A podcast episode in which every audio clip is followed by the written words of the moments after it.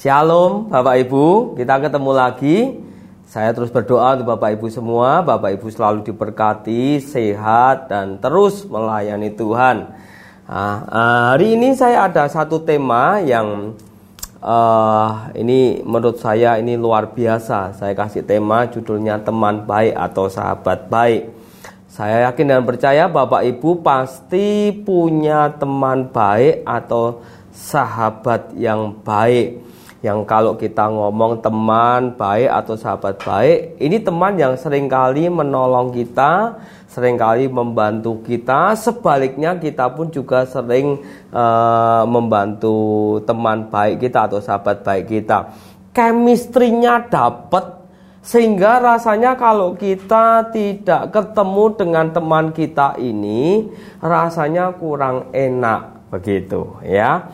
Nah, Alkitab dalam Amsal pasal 17 ayat 17 demikian firman Tuhan seorang sahabat menaruh kasih setiap waktu dan menjadi seorang saudara dalam kesukaran ini definisi sahabat baik menurut saya.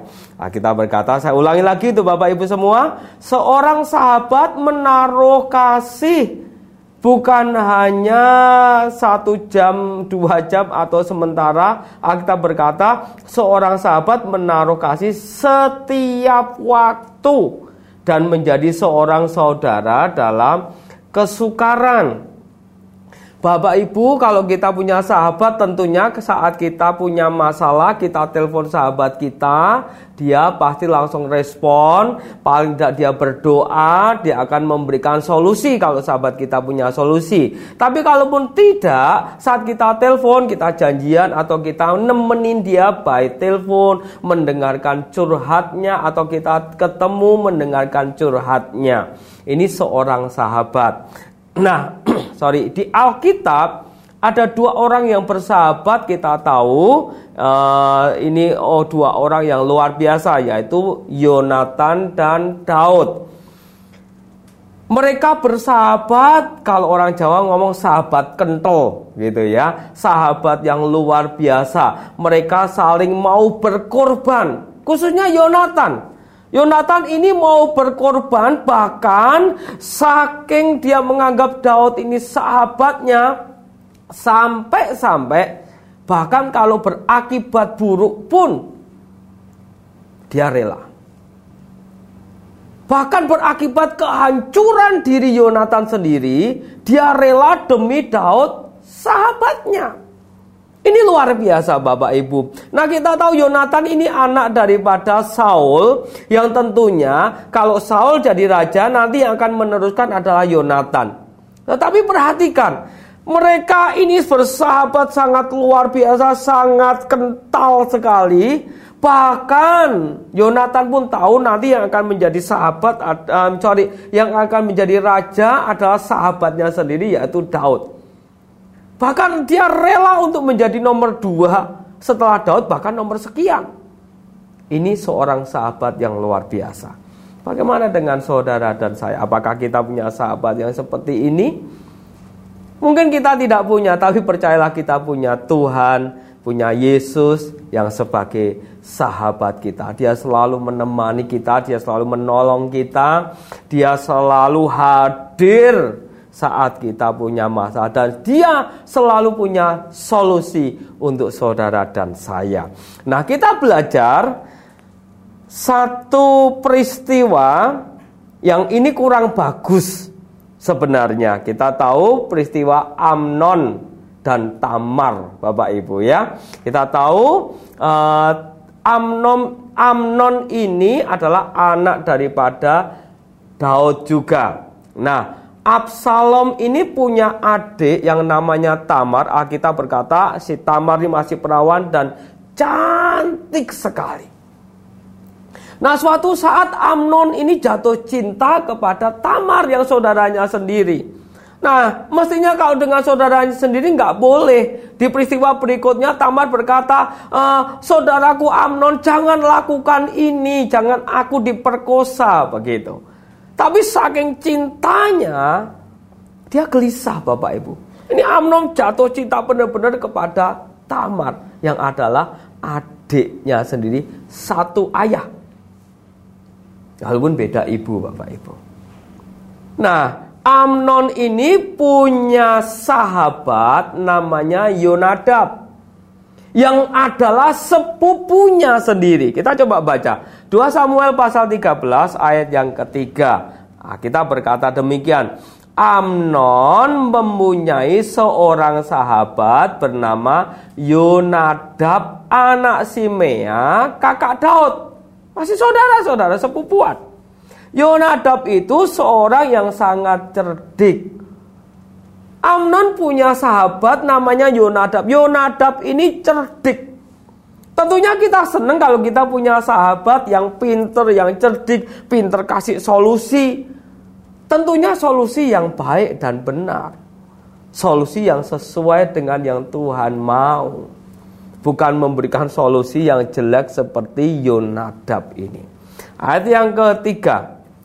Uh, sorry, ayat yang keempat saya bacakan. Katanya kepada Amnon, Hai anak raja, mengapa engkau demikian merana setiap pagi? Tidakkah lebih baik engkau memberitahukannya kepadaku? Kata Amnon kepadanya, Aku cinta pada Tamar, adik perempuan Absalom, saudaraku itu. Nah, kalau ada sahabat kita, teman kita yang sedih, kita mesti tanya tuh, Eh kamu sedih kenapa? Ngomong dong, curhat, supaya aku memberikan solusi kepadamu.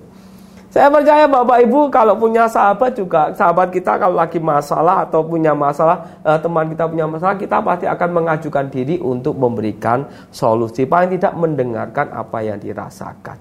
Sama seperti Yonadab, eh Amnon temanku sahabatku yang masih saudaraku, kamu kenapa?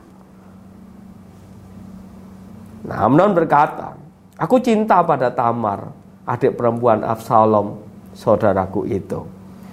Nah ini nasihat yang diberikan oleh Yonadab di ayat yang kelima berkata, lalu berkatalah Yonadab kepadanya kepada Amnon, berbaringlah di tempat tidurmu dan berbuat pura-pura sakit apabila ayahmu datang menengok engkau, maka haruslah engkau berkata kepadanya, izinkanlah adikku Tamar datang memberi aku makan. Apabila ia menyediakan makan di depan mataku sehingga aku dapat melihatnya, maka aku akan memakannya dari tangannya.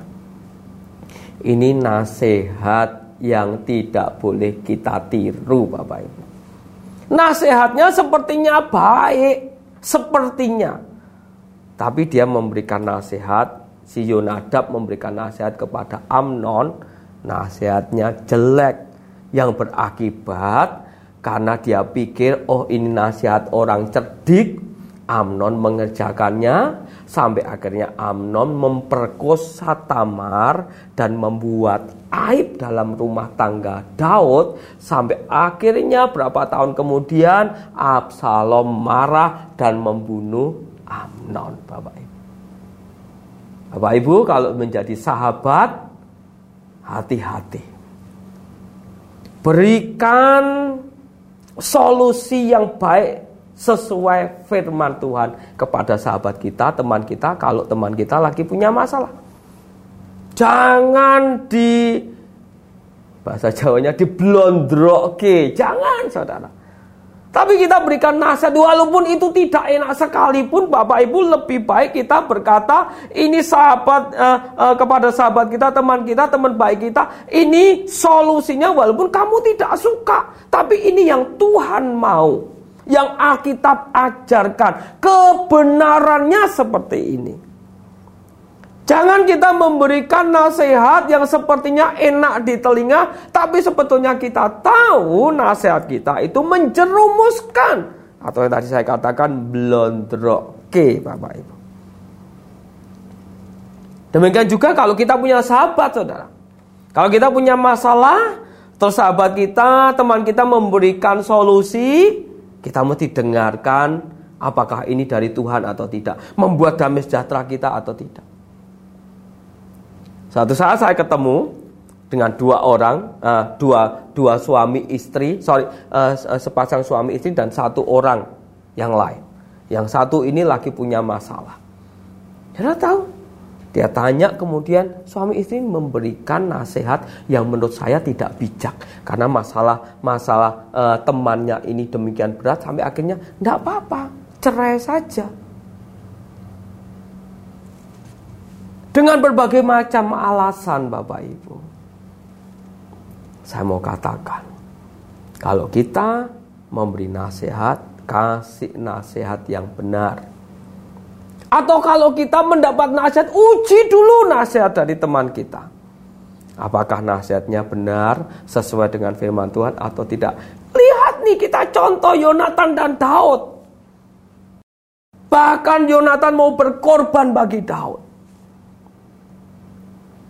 Nah, Bapak Ibu yang dikasih oleh Tuhan, kalau saat ini kita belum punya sahabat seperti Yonatan atau Daud, tidak apa-apa. Kita punya Tuhan yang menjadi sahabat kita. Percayalah, Dia pasti akan kasih solusi yang tepat, terbaik buat kita. Walaupun kelihatannya tidak enak. Saya berdoa hari ini kita menyadari hal ini dan kalau kita menjadi sahabat, jadilah sahabat yang baik. Bukan sahabat yang menjerumuskan.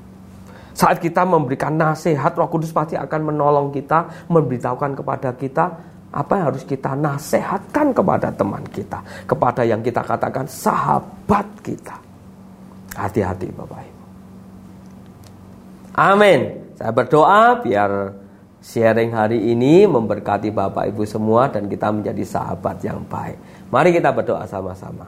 Tuhan Yesus kami bersyukur untuk hari ini, untuk sharing, untuk firman hari ini. Kami berdoa, kami rindu kami menjadi sahabat sama seperti Yonatan dan Daud yang bahkan rela berkorban walaupun berat tapi tolong kami Tuhan Engkau yang memampukan kami supaya kami boleh memberikan nasihat dan kami menjadi sahabat yang baik, teman yang baik. Kami tidak mau seperti Yonadab yang hanya sekedar untuk menyenangkan eh, hati atau telinganya Amnon, dia memberikan nasihat yang jelek yang berakibat kepada kehancuran diri sahabatnya atau si Amnon ini. Tolong kami Tuhan Yesus dan kami bersyukur kalau kami punya sahabat yang sangat baik yaitu Engkau sendiri. Engkau sudah berkorban mati bagi kami itu sudah cukup menjadi bukti bahwa Engkau sahabat yang luar biasa. Terima kasih, hormat pujian kemuliaan bagi Engkau di dalam nama Yesus. Amin. Tuhan Yesus memberkati Bapak Ibu. Amin.